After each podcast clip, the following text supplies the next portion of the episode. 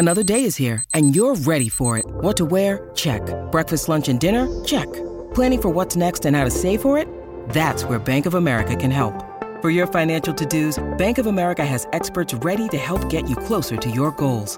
Get started at one of our local financial centers or 24-7 in our mobile banking app. Find a location near you at bankofamerica.com slash talk to us.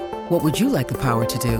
Mobile banking requires downloading the app and is only available for select devices. Message and data rates may apply. Bank of America and a member FDIC.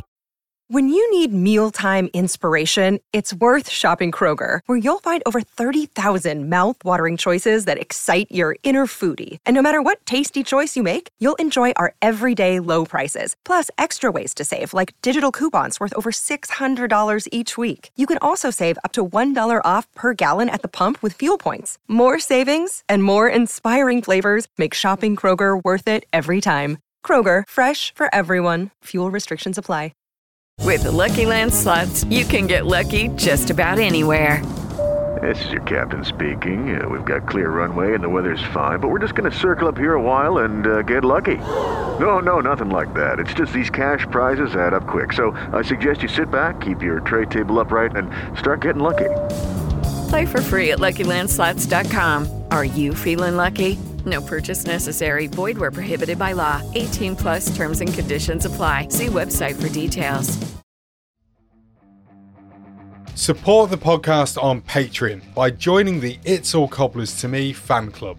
Every month, you'll receive access to exclusive bonus content, such as our Meet the Staff series, hear our player interviews before anyone else, and be invited to regular meetups.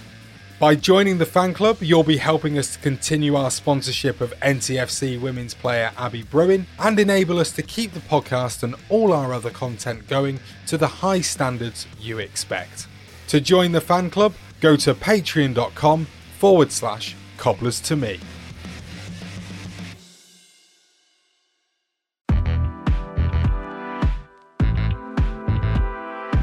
I'm Tom Cliff, creator of the world famous online stand up bingo, which started out its life at Northampton Town Football Club. Join me every Saturday at 2:15 p.m. on the Cafe Track Facebook page for your chance to be crowned stand up bingo champion of the world. Every ticket purchase goes towards keeping Cafe Track and Track NN a social enterprise dedicated to helping people to access work experience and hopefully employment. Buy your ticket now at buymeacoffee.com forward slash cafe track. Make sure you leave your chosen 15 numbers between 1 and 90 in the comment section and then play along live on the Saturday afternoons before the Cobblers game. So go to buymeacoffee.com forward slash cafe track now and get your ticket for the world famous stand up bingo.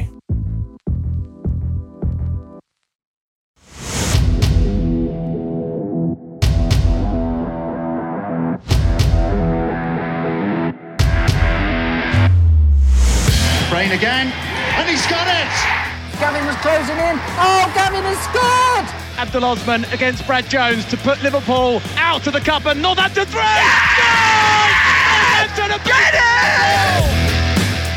Hello and welcome to It's All Cobblers to Me. It is the preview show. How are you doing? You okay? Um, we've had one of those weeks, haven't we, where we started off just feeling really high after that 4 1 win over Portsmouth on Saturday.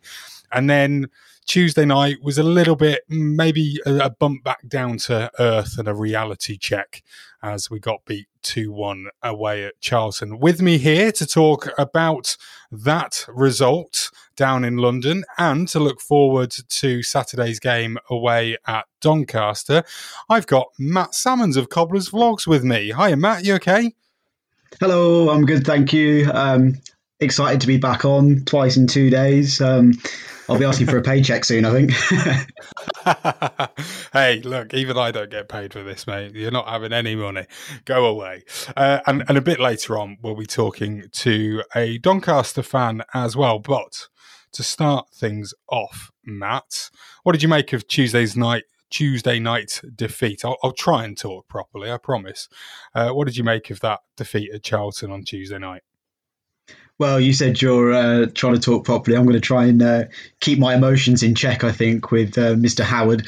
Um, I don't want to go and blame referees and stuff, but I thought um, do it, do it, Do it. well, I'm, I am one myself. I, you know, I referee on a, on a Sunday on on uh, on park pitches and stuff, so I don't want to go and uh, slam my colleagues. But I did in my video. I did, I did in my video, so so I'll do it here. Um, but yeah, I think aside from that, which I'm sure we'll come on to, I think we played okay. I think we looked really tired, um, and I think had that decision not have uh, gone against us for the penalty, it would have finished nil nil. And I think we looked tired.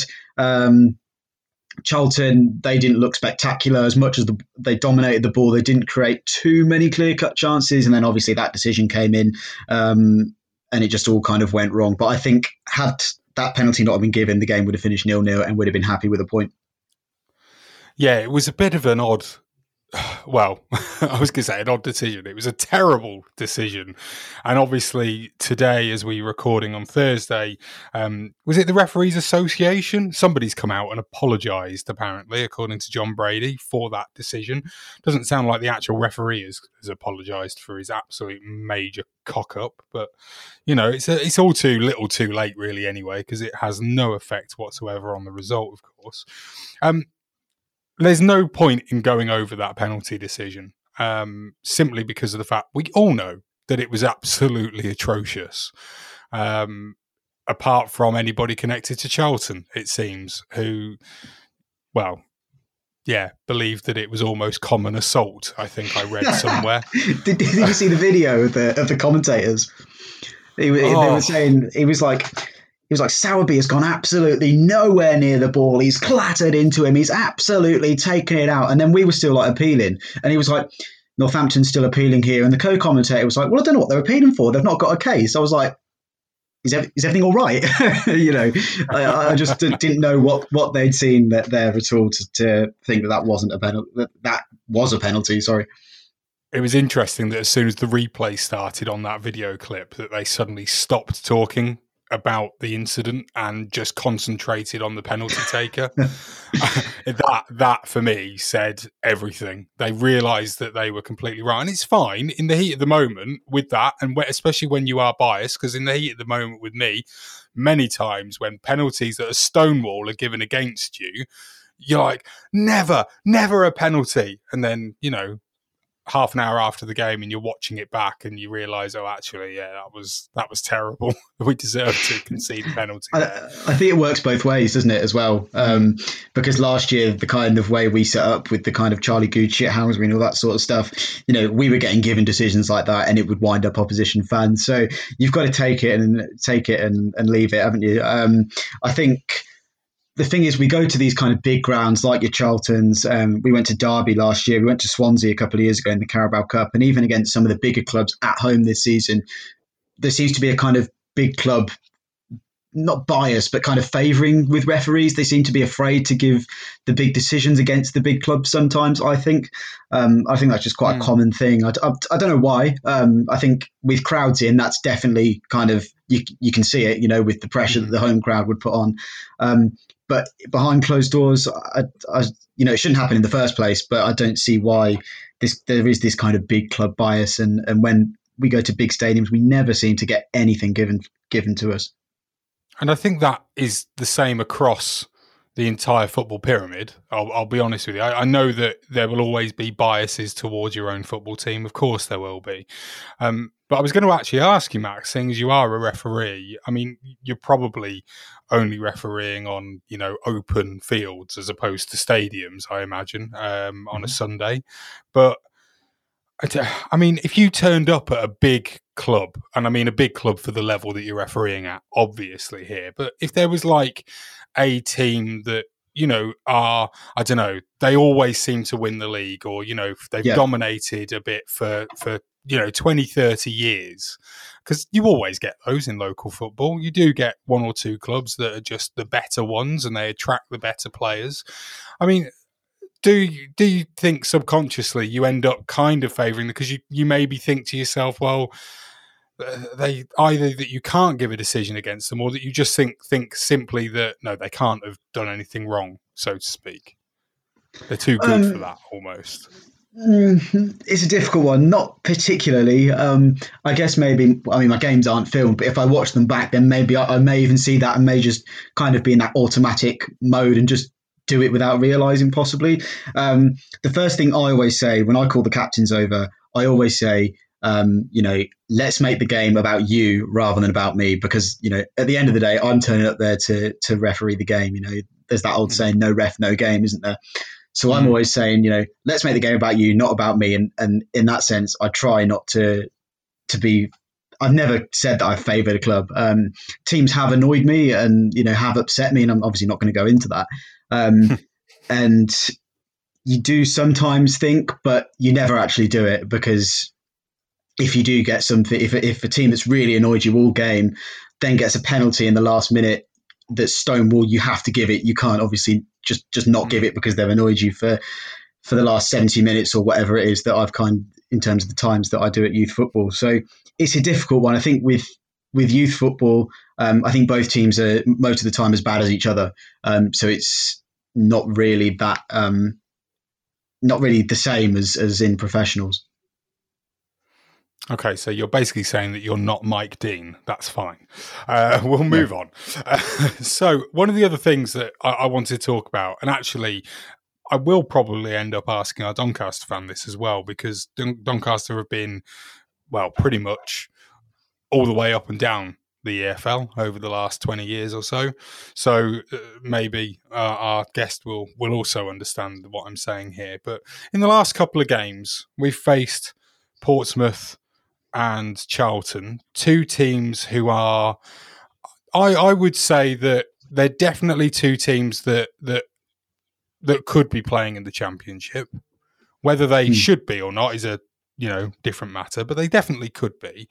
And I think sometimes the quality of the players that they have, and I mean technically, like on the ball, they always look a million miles better than than we do and also the one thing that has kind of made me see that a little bit more recently has actually been our very own Mickel Miller, who is quite clearly the most technically gifted player that we have at our disposal in the yeah. Cobblers squad. I, I mean, at the start of both of the games against Portsmouth and Charlton, my instant reaction was, "Oh my god, these are good." Simply because they could they could control the ball first time, they could pass it to each other, and they could take it around a player by you know a little bit of. I mean, I say it's trickery, but I suppose really what I want to say is that, that that's the standard that we're at, and therefore our players should be able to do it. And it's a shame that they can't.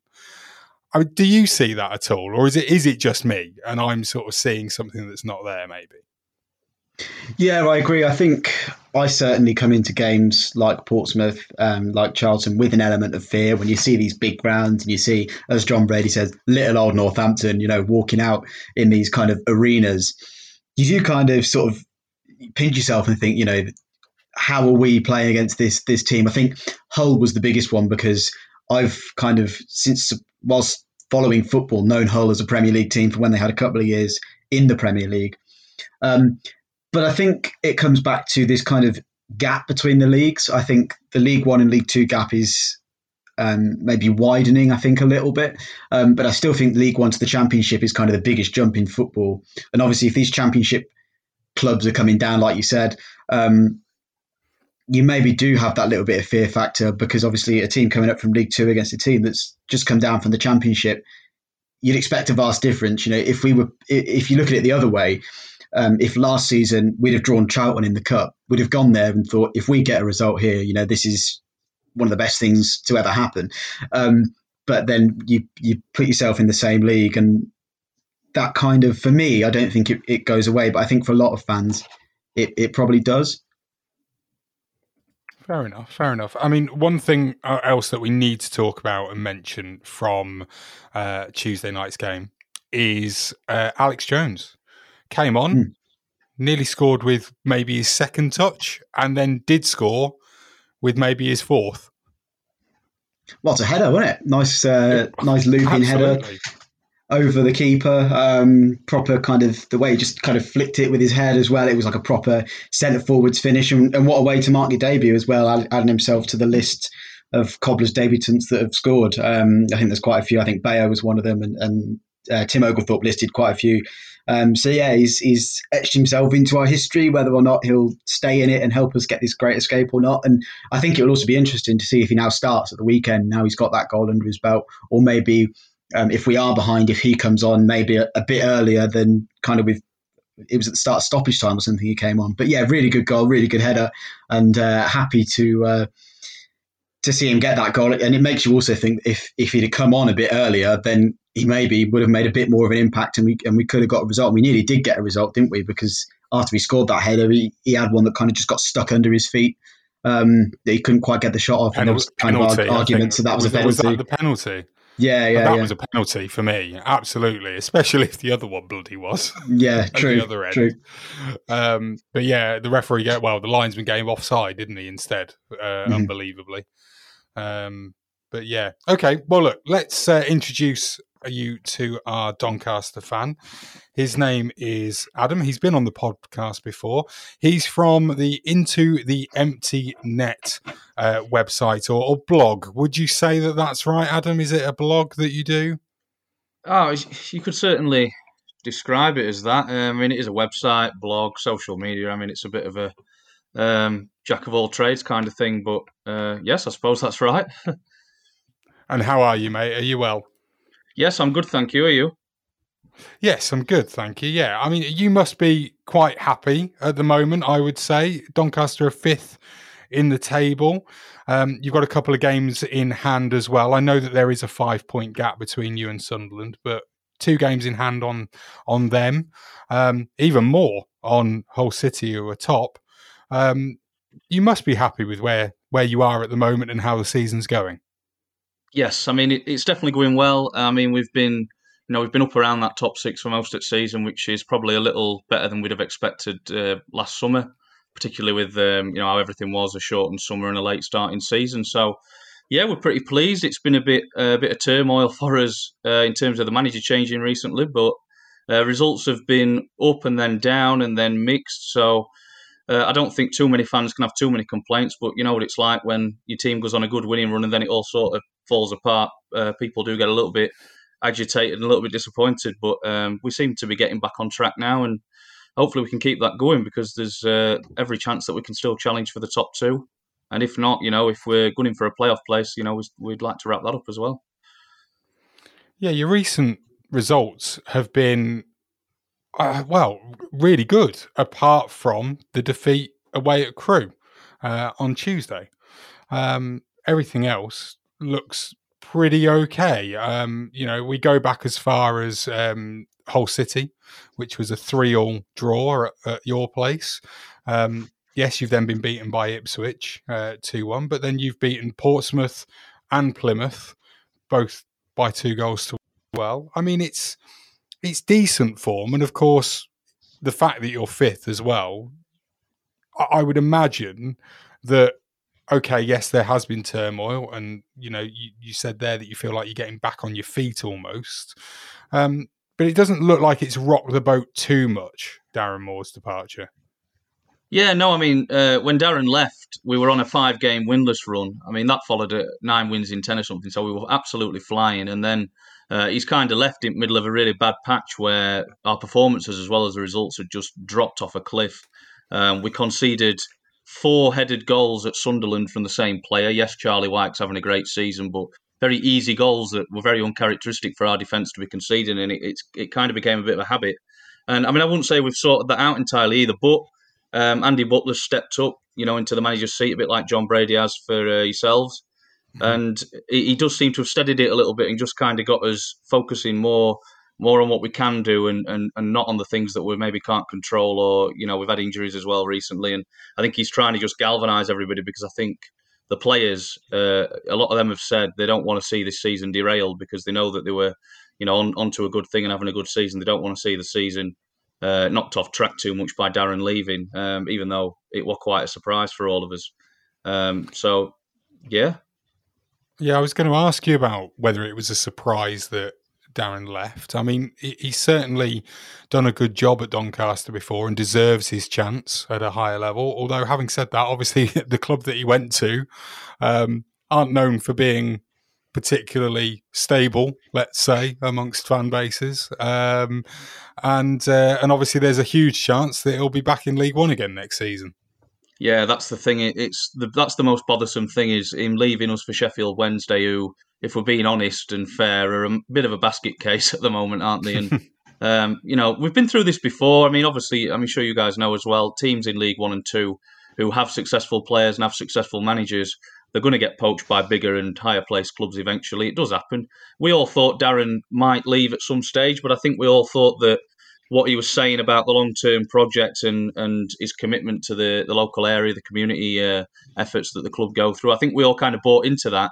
He is an ex player of Donny as well. So I think we all got swept up in that and thought that he was, uh, well, the man that he said he was, I suppose. And in the end, he's, he's left at the first opportunity that's come up for him to join a team that, as you say, could very well be. Well, I would highly expect them to be dropping into League One next season, either to play against us or be passed by us. So it's a bit of a strange one in that regard. Obviously, they're a much bigger club, historic club. All these things they like to trot out to deflect from the fact that they're a, a struggling side um, mm-hmm. these days. Um, we were a bit shocked, but I think there was a bit of a feeling that, well, if if this last month or so prior to him going is how it, it may be going forward, maybe we're not so upset about it because uh, the, he seemed to be very stubborn with his playing style, um, his commitment to playing certain players over others, which Andy Butler's immediately rectified that maybe a lot of people didn't agree with. Um, so I think there's the feeling is that we've kind of moved on from it fairly quickly, but I suppose the, the proof of that will be in where we come at the end of the season because if we end up dropping into mid-table, uh, we'll we'll be looking at that as the key turning point, I'm sure. Matt, stubbornness. Sounds familiar, doesn't it? it absolutely does. It, it sounds as though they've kind of tried to to build in a similar way that we have. Um, I was speaking to, to one of your fellow fans, Adam, for um, mm. my YouTube channel, and, and, he was saying that you've had these managers, you've had Grant McCann, you've had Darren Ferguson, and you've had Darren Moore, who've all been successful and then have been poached by uh, by other clubs. And it sounds like Doncaster have got a very similar um, structure to us um, in terms of it sounds as though um, Andy Butler is someone who's come in and knows everything about the community. Um, I just wanted to ask about your owner, um, Adam, because I think it's something that a lot of Cobblers fans want is this kind of long term sustainability, and it sounds as though that's something you're definitely trying to build at the club, but it hasn't quite worked because, like I said, these kind of managers you've got in, you haven't been able to keep hold of them. Yeah, one hundred percent. Um, I think the, the manager changes have been nearly every summer. It feels like for the last few years, and that has been a problem when you're trying to build a you know st- stability. And the thing is, we're quite stable off the field. I mean, we, we had a we had a pair of owners who who were in business together and had made their money and kind of retired on it, kind of thing, and then come into Doncaster to, to help the finances there. Unfortunately, one of the one of those two, Dick Watson, he passed away, um, and that's left Terry Bramall on his own. Uh, but financially, he's sound, but I think our, our board have got pelters really for, for a lot of times. Anytime it starts to go a bit wrong off at field, or we lose a manager, or we lose a lot of key players, the, the board kind of get it in the neck, and I don't think it's really fair. I'm not someone who subscribes to the the need to be doing more because they put the money in, uh, they keep us uh, ticking along, and you know if we're being realistic, I think we're about where we should be in the pyramid. Um, and and to me, the long term sustainability is something that we've really worked hard to develop, and we're trying to modernise everything around the club. Um, I mean, I'm sure when you guys come to the Keepmoat, you think, "Wow, this is a really nice ground," and it is, and it is quite mm. new. But um, uh, it's kind of belied a little bit that we were still a little bit amateur and a little bit conference level. We are operations for a long time into the 2000s after coming uh, back into the league, and I think the the current board and the current CEO have have done a lot a lot behind the scenes to kind of modernise the club, pull us up a bit to a higher standard. And uh, just because certain things on the field don't always go according to plan, I don't think they deserve to have all of that stuff ignored. Um, and for me, the board do a great job. Will they be around forever? Probably not. I think we'll probably end up seeing a bit of a change in ownership in the next few years. I mean, I might be wrong, but I could see that happening. And it's uh, it's a case of just keeping us on a level playing field. Um, the manager's leaving does make a big difference because you kind of bring a manager in hoping they're going to stay for three, four years and build a squad. But in, inevitably, you know, they stay for a year, they bring in certain players on loan, they end up at the new club. Grant McCann certainly taking a few with him. Um, and Darren Moore might do the same in the summer, I suppose. But I think we're trying our best. And be- between everything that's happened with the manager changing and you know everything going on with the pandemic, I think we're doing a pretty good job at keeping our heads above water um, and trying to keep onto that that uh, commitment, I suppose, to being a, a forward-thinking, sustainable club that's not going to, you know, break the bank and, and go overboard and, and pay beyond its means. But um, un, until such a point that it becomes desperate for us, which I don't think is anywhere near now, especially after we sold Ben Whiteman for a couple of million, then I'm happy with it. And the manager can come and go. I mean, most clubs managers come and go every other season now, don't they? So it's not mm. something I'm going to get hung up on too much. And I think that um, if Andy Butler's the long term choice or if he's not, I, I, do trust our our owners to find the next man who, who will be the right man at that time to take us forward. So, what are your sort of expectations then as a fan in terms of league position or, or where you think Doncaster should be? I mean, you've been in League One now for the past, if we include this season, four years, um, having then been in League Two and, and come up the year before that. So, that would have been the year that uh, after we'd been promoted from League Two last time around. Um, is it an expectation? Because obviously, you're you've got a big stadium. It is very good. I mean, I've I've not been there for a number of years, but from what I remember of it, it's a really nice modern stadium. Um, are the fan base happy being a sort of yeah, a top half? I, I, suppose would be the best way to put it. Top half League One club, or or do the fans want a bit more than that? Yeah, I, th- I think it's it's probably fair, isn't it? I mean, if you ask for my personal opinion on it, I think we're about where we should be you know, top ten in League One, uh, competing for a playoff place. That's that's the expectation I want for us every year, uh, and I do see this this kind of debate crops up a lot. I think between Rovers fans and. Um, to me, I think there's a bit of a generational divide with the perception because we spent a lot of the latter half of the 20th century in the bottom tier. Um, and then obviously we dropped out of the league in 1998 for a few years, which is when I started going. Um, and I think to a lot of those fans, fans of my dad's age and, and older, they think that this is pretty great, you know, to be in to be a top half third tier club and have a have a big stadium and and you know and have had a few years in championship is wonderful and far beyond anything you'd you'd ever reasonably expect from little old Donny as some some people call us. And I think some of the younger fans who, let's be honest, for the last fifteen to twenty years have only really seen success. I include myself in that. Um, we've had mm. a few relegations, but there's been more promotions, and I mean we're, we're two leagues higher than we were when I started going and we've had five years in championship, including finishing in the top half. So uh, at that level, and we've seen some fantastic uh, days out games and results against clubs that are traditionally very, very big clubs indeed. Um, so some of the younger fans, I think, maybe think we should push a bit higher and spend a bit more and try and compete a bit more. But I think if you look realistically at the landscape of the EFL now, teams like Sunderland, Portsmouth to some degree, Charlton definitely, and Hull as well, the way you know, in Ipswich those clubs are, are, teams that even on their bad days will always have a better chance at success than Doncaster or Northampton or most clubs in League One, I suppose. Um, mm. and, I, and I think that those fans maybe have to adjust their expectations a little bit and say, yes, we could have a good season where we kind of romp off and win the league. You never know; it could happen. We won it in 2013, and you know Luton won it a couple of years ago, and have and have stayed up to this point in the championship. So yes, it can be done, but those kind of seasons will always be either a one-off where everything comes together perfectly, or just you know you get you get a bit of luck, rub it green. And whereas the, the norm and, and the expectation regularly would be to you know be in the top half, um, put a squad together to compete, and and you know try and be upwardly mobile and give it a go. But I mean, if the, at the end of this season, if we finish eighth or ninth, I'm not going to sit here and cry about it and be upset about it because we're still in League One. Because I'm I'm happy to have a club that is you know sustainable in in the sense that it can be in this time and uh, have a club that I can go and watch, you know, hopefully after this pandemic's over and, and still enjoy it, watching decent quality football. Um, and beyond that, uh, I'm happy. so I think it, it comes down to that argument, Matt, that I've seen happen or pop up on social media um, a, a, few times this season. The word ambition. Mm. Like, I, and, and Adam, I don't mean to give throw any disrespect towards you whatsoever because I'm actually completely where you are, but obviously with the cobblers rather than with Donny. Um, in, in that, I would like to see us actually uh, establish ourselves as a League One club. I'm not thinking any higher than, than than just being in League One for a good few seasons. But there is an argument, isn't there, Matt, on social media from some people that will say, well, that isn't ambitious enough, and that we should be more ambitious and we should be looking to actually, you know, achieve promotion again. Yeah, I think um, Doncaster have kind of showed that that's kind of unrealistic to be able to, you know, come into League One, have a season where you survive relegation, and then go up the year or probably two years after that. I think that's quite unrealistic. And I think I think a lot of Cobblers fans, um, certainly myself, we tend to compare um, ourselves to that lot down the road in terms of their model and all that kind of thing. But I think Doncaster is a club that we should. no, the the uh, the other team in blue.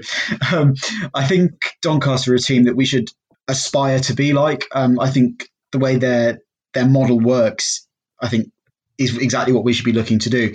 A team that stays in League One consistently, um, maybe flirts with the playoffs now and again and, and promotion. Um, and perhaps maybe doesn't have an odd year in the championship. Perhaps they're just quite happy to always be be challenging. And to be fair, I think it'd be interesting to know from from Adam's point of view is would you be happy to stay in League One for another five years, constantly, um, you know, in finishing seventh, eighth, ninth, or would you now be looking to try and kick on a little bit and, and get back into the championship?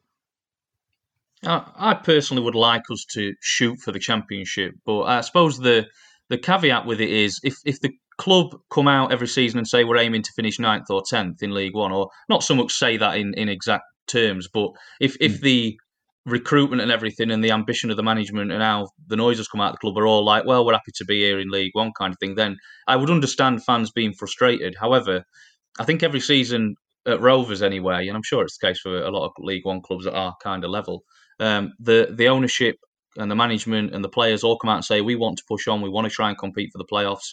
Um, and if the aim every season is to compete for the playoffs, so, and and say for five years running, which we kind of have done, is finish in the top half, get to the playoffs one or two seasons, you know, but we're still in League One after those five years. Um, as long as you're at least trying to get the best out of your resources, I don't think it's a problem if you're mm. staying in League One. Um, kind of as, as, long as the ambition, as long as the ambition is there to go up, then then you're kind of happy whether whether you do or not. I guess. Yes, because I don't ever take for granted that just because you put money in, or your recruitment's fantastic, or you go out on a limb to get a good manager, which I think we did a little bit with Darren Moore because I think he was very highly rated at the time after mm. his West Brom stint. You know, as as long as you're going out and doing those kinds of things, it shows that you are doing your best as a club to progress. And if your best isn't good enough at the end of the season, then I don't think you can really argue with that. I mean, three teams get promoted from this league at the end of every season. And I'm sure 12 to 14, 15, 16 of them, at least back in August, think we could at least give it a go.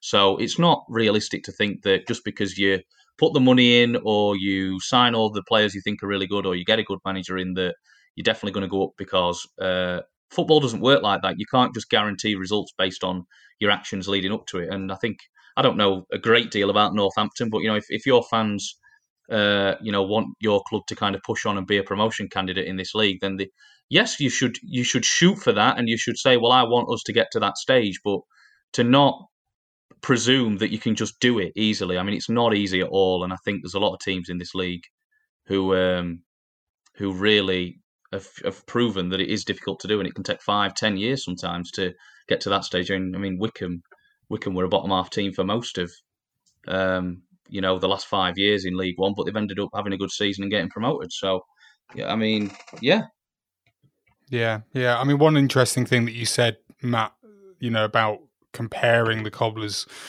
to Doncaster, or at least sort of wanting to be like Doncaster, let's say, I mean, the one glaringly obvious thing that is a difference between the two clubs is the stadium. Mm. Uh, the Keepmoat holds fifteen thousand two hundred, just over the over that. Um, granted, it's what are we talking about? About thirteen years old, something like that. I think. Um, you know, it's a much better stadium than Sixfields is yep. in terms of its infrastructure. There's no doubt about that at all. Um, the other thing, or the other question that I've maybe got for you, Adam, with that is, um, what are your training facilities like? Do you own them? Um, what is it, or where is it that you train? Yeah, uh, our training facilities, I believe, are owned by the club. They are actually just up the road from where uh, my childhood home is. It's uh, the back of like a, a big like community park. Um, and it's it's if you look at it from the outside as well, it, it don't look like much. I'll be honest. Um, we've got nice we've got a nice pitch there and some nice 4G facilities. Um, I think it's kind of like the gym and the facilities inside that have been upgraded in the last few years. Um, we got to the fifth round of the FA Cup a couple of seasons ago under Grant McCann, and uh, we made something like six, seven hundred grand out of that run from being on telly and prize money and all of that. Um, and and we spent most of that on upgrading some of the facilities at the training ground, but it's not stuff that you'd look at from the outside and go, "Oh, well, that looks a lot better." You know, it, it kind of looks like a bunch of Portakabins tied together if you just stand at the little fence. Honestly, it doesn't look like much, but I think it's the facilities inside are, are all decent and the pitch is nice. Um, there, we do own it, but I think uh, the club recognised that it'd take a big cash injection, or you know, has been in championship for a few years to completely um, bulldoze it and start again and build a nice big facility up. It's not it's not anything glamorous, and it's one of those things that's not really changed much since the um, conference days. Whereas the stadium, which I, th- I, think it's I think we've been in 14 years now, that is obviously a big upgrade on Belle Vue, which was falling apart and you know small and a little shed really, but. Um, but beautiful yeah. at the same time, Adam. Yeah, yeah. Uh, it, you know, it were, it, it were our little shed, wasn't it? And um, I mean, I absolutely loved standing on uh, terrace when I was a kid. There, it were it were a brilliant experience, being right close to pitch. But um, I don't think I don't know. The training facilities to me don't have. I don't really think about them much, and they don't really factor in. But it's another thing that that when when we do spend money on it, like we did, I think it was the summer before last, the the board then kind of get pelters for not spending it on a load of players, and it's like. well, you know, do you want us to have good facilities so that when we sign these players, they can be trained and, and looked after to the best of their qualities and capabilities, or do you, do you want to go out and blow it all on players so they come and train down at a, a little old patch of grass? I mean, it's perspective again, and I think priorities, which obviously I think our CEO has, has got a good handle on, and I think our managers have had a good handle on as well. The last few that we've had, um, and sometimes the fans maybe just need to step back with that thing and and look at it and think, yeah, you know what, we're doing all right really compared to where we come from. Because as I said earlier, uh, it's been a long journey to modernise the club and, and pull it up to a League One club standard in all aspects. Whereas once we got when we got the stadium originally, it was like right, that's now a Championship League One stadium, but the club's still a conference team in many many respects. So um, it's mm. it's it's been a long effort, and I think we're still getting there. We're nearly there now, I think, with that stuff. But um, yeah, I, am happy with where we're at really in that regard off the field, and I'm quite happy with where we are on the field as well. And I think most Donny fans should be really. I think that's uh, that's a very interesting point. There's a there's a lot being said uh, amongst the fan base here, Adam, about the fact that because we don't own the training facilities that we use. I mean, uh, they're owned by uh, one of the local colleges, um, right? Whereas the club will turn around and say, "Okay, yeah, fine, the college might own it, but we use it and we develop it and you know X, Y, and Z. But you know, some of our fans have been saying that not owning our own training facilities is is something that it might be potentially holding us back. The club at the moment disagree with that, but it's interesting to see that other perspective of somebody that supports a team who do own the training facilities. And when they were upgraded, the fans were actually going the other way, which was spend the money on the players and not the training facilities. It's it's so typically football, isn't it? I think is the best way to describe it. Um, let's move on to the actual game then on Saturday. Um, without going into sort of predictions or anything like that just yet, Adam, I mean, in terms of how you're playing at the moment, what would be your expectation? And maybe also thinking back to you know what you think of Northampton having seen us obviously back in December as well. Whether you think that this is going to be a, a walk in the park for you, or, or or what sort of expectation you might have for the game. Yeah, I don't think it's going to be a walk in the park by any means, and uh, and I don't just say that because I never think that of a Doncaster Rovers game. But um, I think I think Northampton are, are, probably a decent side compared to the league position based on what I have seen. You're obviously looking a bit brighter now that um, you've changed the manager, much like we are.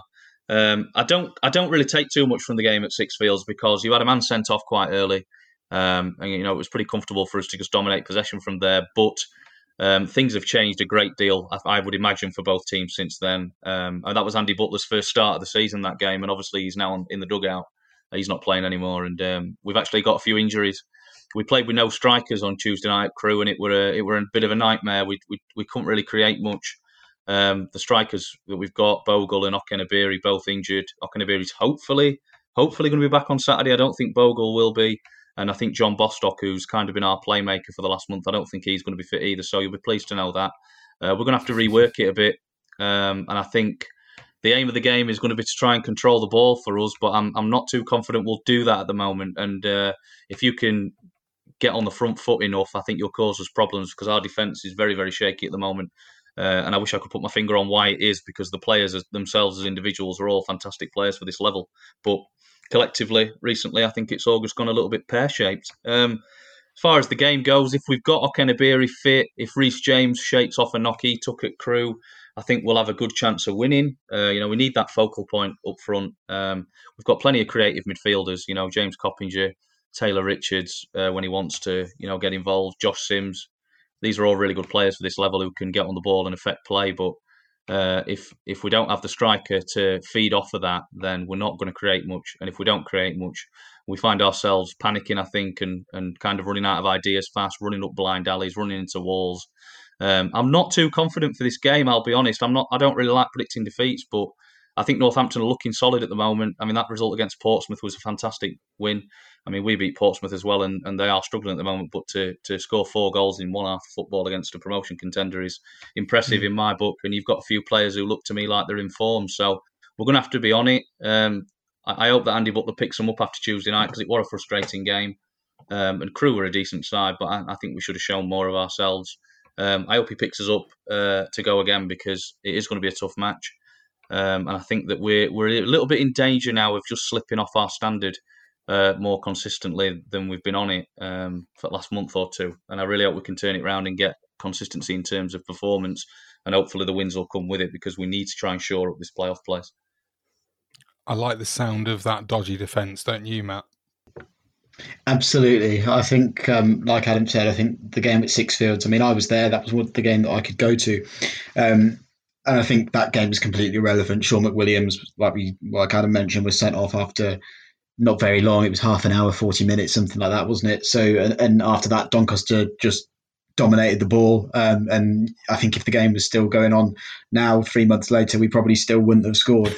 Um, so yeah, yeah I, th- I, think that that reverse fixture, like I say, is completely irrelevant. But the fact that you know they're looking a bit leaky at the back, and the fact that we've started to score some goals should does and does give us some hope. Absolutely, absolutely. Well, look, let's get some predictions. Uh, I'm going to be optimistic and say that we're going to get a 2 1 win. Uh, I've I, I, did also write a little piece for uh, Adam's website that went out on Thursday afternoon, and I think I wrote in there that that Doncaster fans should expect us to basically press and harry them from the moment that the game kicks off and just just hearing the fact that the defence are maybe not feeling too comfortable at the moment is going to be music to our ears because that harrying and pressing is going to really cause Doncaster some some grief, I think. And and if Watto can uh, keep up his goal scoring form, then we'll uh, then we'll be uh, looking at it and hopefully, hopefully come away with a win. Matt, what's your prediction? Um, I think a score draw. I think after Tuesday we look quite tired, so I think we're going to come back. We're going to be refreshed and, and we're going to be up for it. With uh, the way kind of both defenses, you could say haven't been too great. Um, theirs more recently than ours, I guess.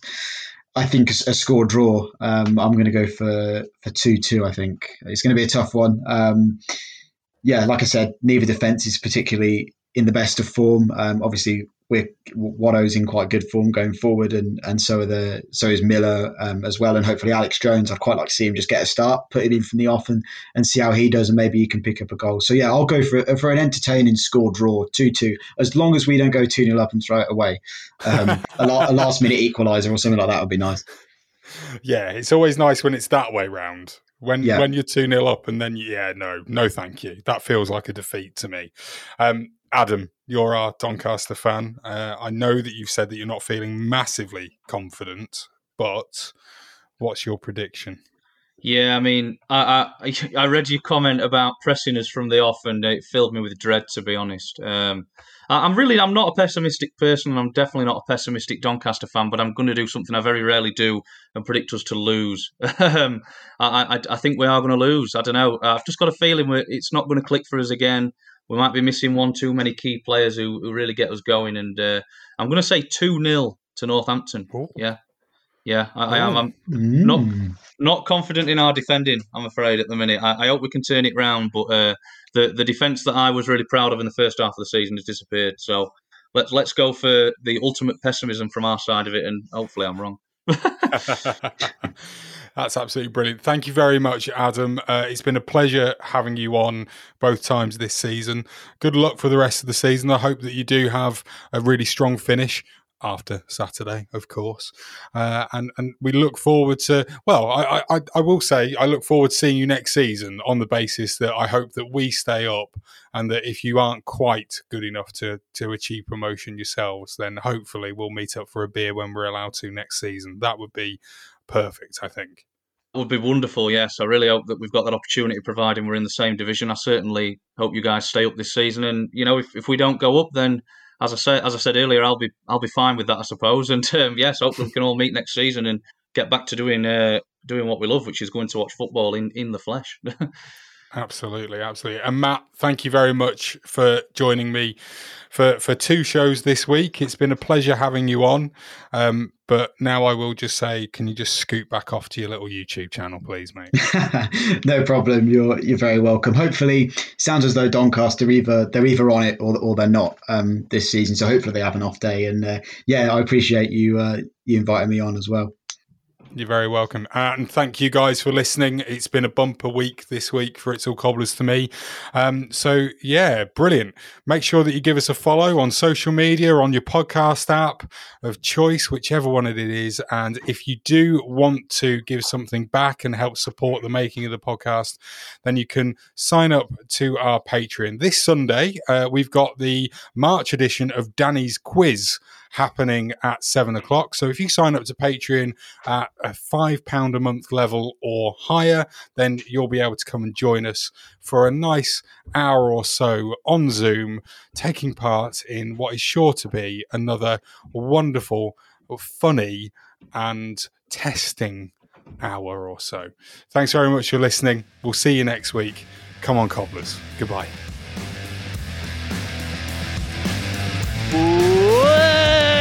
There's the cup. There's the pictures you'll see on tomorrow's back pages. The Cobblers are going through into Division 1. Bring them on because we deserve it.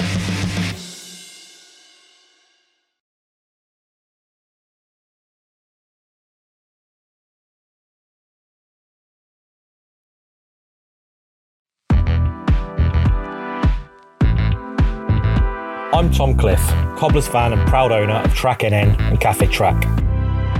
Track NN is a social enterprise set up in 2018 to support autistic people to access employment through training, support services, and creating opportunities. Research showed that just 16% of autistic adults were in full time employment, and this is something which we are going to change. We opened our cafe on the Market Square in Northampton in January 2019 as a place where individuals could work and develop their employability skills, and also be a place where people were free to be themselves. Since opening the cafe in January 2019, we have supported 36 people into paid employment and created over 75 work experience placements and visits for individuals. Since the coronavirus outbreak, we've not been able to open Cafe Track to its full capacity, and we've instead taken our offering online. You can help support us by buying coffee virtually at buymeacoffee.com forward slash cafe track. Your money goes to helping us to continue to create opportunities for autistic adults to gain employment. Support the podcast on Patreon by joining the It's All Cobblers to Me fan club. Every month, you'll receive access to exclusive bonus content, such as our Meet the Staff series, hear our player interviews before anyone else, and be invited to regular meetups. By joining the fan club, you'll be helping us to continue our sponsorship of NTFC women's player Abby Bruin and enable us to keep the podcast and all our other content going to the high standards you expect. To join the fan club, go to patreon.com forward slash cobblers to me. Sports Social Podcast Network. Hello, it is Ryan, and I was on a flight the other day playing one of my favorite social spin slot games on chumbacasino.com. I looked over the person sitting next to me, and you know what they were doing? They were also playing Chumba Casino. Coincidence? I think not. Everybody's loving having fun with it. Chumba Casino is home to hundreds of casino style games that you can play for free anytime, anywhere, even at 30,000 feet. So sign up now at chumbacasino.com to claim your free welcome bonus. That's chumbacasino.com and live the Chumba life. No purchase necessary. Group. Void were prohibited by law. See terms and conditions. 18 plus.